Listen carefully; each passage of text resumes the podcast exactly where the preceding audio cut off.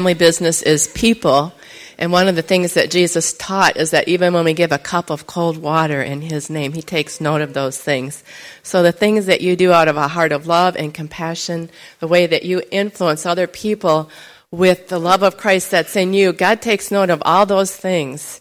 And so sometimes uh, we're doing, we're going actually to Clio in about three weeks, and our women's group has been invited to go there and, and do a conference at a church in Clio, and we're very excited about that. So God is, is opening doors, and we're going out. But one of the workshops that's going to be happening, and Nicole is doing it, is the big, small things. You know, sometimes the things that we do that seem small are big in God's eyes. So you might be looking around thinking, well, I can't get up and preach on Sunday morning, or I can't do what somebody else does. But you can do what God has called you to do. And what you do is big in God's sight. So praise God. Well, it's my privilege again this morning to speak for the second week on the Holy Spirit. Last week I spoke on the Holy Spirit and you. This week I'm going to be speaking on the Holy Spirit and you, part B, the second part of that same message. Last week I actually diverted from my notes quite significantly and felt like the Lord kind of took a lot of the message in a bit of a different direction. I ended up sharing a lot of my testimony. And you know, I never set out intending to share my testimony. It's not something I wish to do frequently, but it's something I'm willing to do if God moves me in that direction. And it feels like there will be a Sunday all of a sudden where I'll be speaking and teaching and I'll, I'll, have prepared a message and all of a sudden as I start speaking, God just takes me off in a different direction. And it's one of those moments where I'm like, really? Do you really want me to go there again? You know, I, a lot of these people have heard my testimony multiple times, Lord.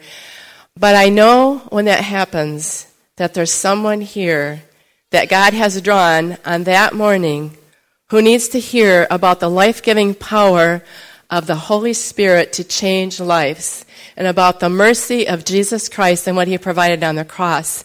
And so after the service yesterday, I was kind of thinking and, or last week, excuse me, I was thinking and pondering about that. I felt like I wanted to share a little bit with you. I'm just prefacing my message. This is like a preamble to my message, I guess you might say. Because I want to remind all of us that there is a spiritual realm that we don't see with our natural eyes, but it is very, very real. That spiritual realm is actually more real than the things that are tangible that we can feel and smell and taste and experience in the natural realm. It's very, very real.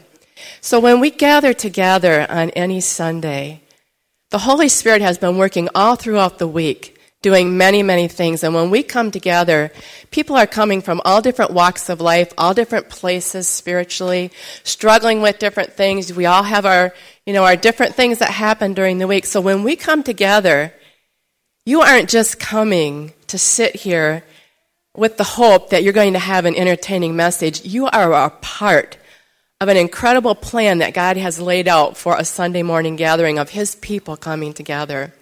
And so if there's a message that happens and you think, I've heard her tell that testimony a few times before. I'm just going to zone out right now. Maybe I'm going to take out my phone and check my Facebook messages or oh, there's a game I like on here. Maybe she'll just think I'm looking at scripture, looking up the scripture, but, you know, I'm just zoning out or I'm thinking about what I want to do when we leave here and I'm just, I'm like going to be, um, I'm in a different place.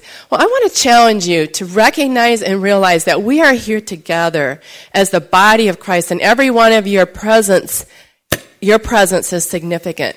You can be praying. You can be interceding. When you see Gary or I or whoever's speaking launch out in a direction like that, that is a tip right there that there is someone that needs to hear that kind of message. And you know what? There's a spiritual battle that's going on because when we gather together, not only is the Holy Spirit present, and He is, He is, but there is also angelic beings here. Did you know that angels gather when God's people come together? There are angels in this place. You just can't see them, but when we worship and praise God on a Sunday morning, our voices and our praise are joining with the songs of heaven. But there's also angels in here that are gathered with us. They come with us because we have angels assigned to us. They come in this place with us and they are worshiping God more exuberantly than we are. But our praises are joining with their praises. And also, there is a demonic realm that is trying to confuse people and cause people to be panicked and fearful to come into this church. Do you know that if God draws someone into this building who's never been here before, who's maybe walking in a place of um, darkness and confusion, that it's very scary to come into this kind of a gathering? It's very scary. Our job is to create an atmosphere where they feel welcomed where we recognize and reach out to them in love, not making them feel uncomfortable and overwhelming them by our, you know, aggressiveness or something like that, but to pray, God, whoever you've got here this morning, we pray that their hearts would be touched by the reality of your presence. So I want to invite you to partner more, I guess I would say more consciously, more intentionally with what's happening here on Sunday morning. And, uh, and in addition to that, the Holy Spirit is in you. He's in you. He's in you. And when you come together, and if you come with a heart of expectation and faith and praying ahead of time and saying, God, pour out the power of your Holy Spirit in this place today. I ask you to touch people. I ask for your anointing on whoever's preaching and teaching. And we come in and we join our faith together. You know what happens? It creates an atmosphere of faith where the Holy Spirit feels welcomed because it says in scripture that in Psalm 133 that where brethren dwell together in unity, that's where God commands his blessing. And it talks about how the anointing of God comes down upon that kind of a gathering. And so when we come together and we all come expecting with our hearts stirred up, knowing that this is a divine appointment, that these couple hours that we spend together are pivotal for eternity, that it can make a difference for someone for eternity. When you come with that kind of an expectation, that kind of an intentional, purposeful presence, not just sitting here to warm a seat, not just sitting here to fulfill an obligation that you feel, but coming because you are a part of the body of Christ and your presence here is important and you make a difference and you bring faith and you bring expectation. People, I'm telling you, the kingdom of God will be released in a powerful way. And so I believe God wants to exhort us as a body to be aware, to be expectant, to be filled with faith, to be a people who are purposeful and a people who come together and know that this gathering is so significant, more than we can ever guess. So be on high alert and be available to God because He's put gifts within you and His Holy Spirit wants to work through you to give words of encouragement, to smile at people, to let them know that they are significant. The worst thing I think that can happen in a body, in a church, is that someone can walk in on a Sunday morning after the Holy Spirit has drawn them there and nobody speaks to them. And they feel like nobody cared. Now I know that that does not happen here because we have heard over and over from people that this is a very loving church family. But I believe that we can always come into a greater place of walking in the power and the anointing of the Holy Spirit. So I just had to share that little preface to my message with you because I felt it burning in my heart all week. And I believe it was a word from God for us as a body. Because I think that when God finds a body like that, he knows that he can trust that body of people. And he knows that it's a safe place to bring people who need to be loved and who need to be cared about and who need to hear the message of hope. Let's be that body. Let's be that kind of a body in this community. Can we say amen? Amen. amen. Okay, thank you. So my message is called The Holy Spirit and You, and it's the second part. And last week, as I said, the Lord kind of modified what I had thought I was speaking on, but that's okay because as I said, I don't always wish to share my testimony, but I'm always willing. And I pray that every one of you will always be willing to give an answer for the hope that is within you, wherever you are. When God begins to move on you to share your story, do it because your story can make a difference in someone else's life. I'm going to start by reading about the Holy Spirit in John chapter 3, the Gospel of John, verse 8. Jesus is talking to Nicodemus, and he already talked to him about how we all must be born again, that we can't even see the kingdom of God unless we're born of the Spirit. And he says you can't enter into it, you can't even see the kingdom of God if you are not born of the Spirit. Because we're born in the natural, we're born in the flesh, we've all been born. You've all had a mother, you were born in the natural. But there is a spirit component to every person.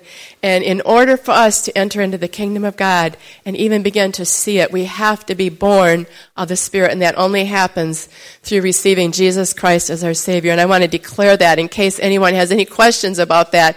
The entrance into God's kingdom only comes through Jesus Christ. He is the door. It's not Mohammed. It's not Buddha. It's not your good works. It's not anything else. It's through Jesus Christ. He is the way, the truth, and the life, and no one can come to the Father except through Him. So if you're here today and you don't know for certain that you have given your life to Jesus Christ, and you're like I was back in my early days when I was in my early 20s, and I was confused and mixed up. And finally, I came to that place where I gave my life to Jesus Christ and the light went on in my being, and I began to see things that I was blinded to before. I began to see into the kingdom of God. So that's where it all begins. And that's the, the well known passage of Scripture. For God so loved the world, in verse 16, that He gave us one and only Son, that whosoever believes in Him would not perish, but have eternal life. For God did not send his Son into the world to condemn the world, but to save the world through him. Whoever believes in him is not condemned, but whoever does not believe stands condemned already, because he has not believed in the name of God's one and only Son. I'm just going to keep reading here because I think it's important. This is the verdict. Light has come into the world, but men love darkness instead of light because their deeds were evil. Everyone who does evil hates the light and will not come into the light for fear that his deeds will be exposed. But whoever lives in the truth comes into the light so that it may be seen plainly that what he has done has been done through God. So God is light. And when He comes into our life, He brings light. And you know what? He's continually working to push out the darkness in your life. He's continually working to get stuff out of your life that doesn't belong there. How many of you have felt the cleansing power of God working in your life saying, okay, this has got to go. This is not acceptable. It's time for this to get pushed out. That's the Holy Spirit at work. That's the Holy Spirit. Don't quench Him. Don't resist Him. Let Him do His good work in your heart. So here in John 8, or excuse me, John verse 3 verse 8, we have a description of the Holy Spirit, and Jesus is the one giving this description. He says, The wind blows wherever it pleases, and you hear its sound, but you cannot tell where it comes from or where it is going. And so it is with everyone born of the Spirit. So he's giving us a clue. He's giving us a little insight into how the Holy Spirit works. How many of you have ever looked outside on a windy day and seen the effects of the wind blowing? You know, just you can see the branches and the trees just blowing and being tossed, and you see leaves being blown all over and dust being stirred up. That's the wind. But how many of you have ever actually seen the wind itself, the force of the wind? You can see the effects of it, but can we see the wind? The wind is not visible to us, but it's a powerful force. And God is saying through Jesus here, Jesus is saying that this is how the Holy Spirit works. You can't see Him but you can see his effects and you can feel his effects. But he is invisible, but he is powerful and he is mighty. So you cannot see him, but he will blow wherever he pleases. The Holy Spirit can go wherever he wishes. And he does. He's unstoppable, he's all powerful, and he is almighty. And at this time, we're going to watch a clip, and if I could have someone just dim all the lights, I'd like us to be able to have it a little bit as dark as possible in here so that we can actually get um, the full benefit of this clip. It's a five minute clip. It's called How Big is God? And I don't normally show this long of a clip, but I um, felt like the impact of it was really significant. And I want you to let it really impact you as you watch it. Let it spark you to understand the vastness of the God that we serve. And then we will talk more when the clip is done. Okay?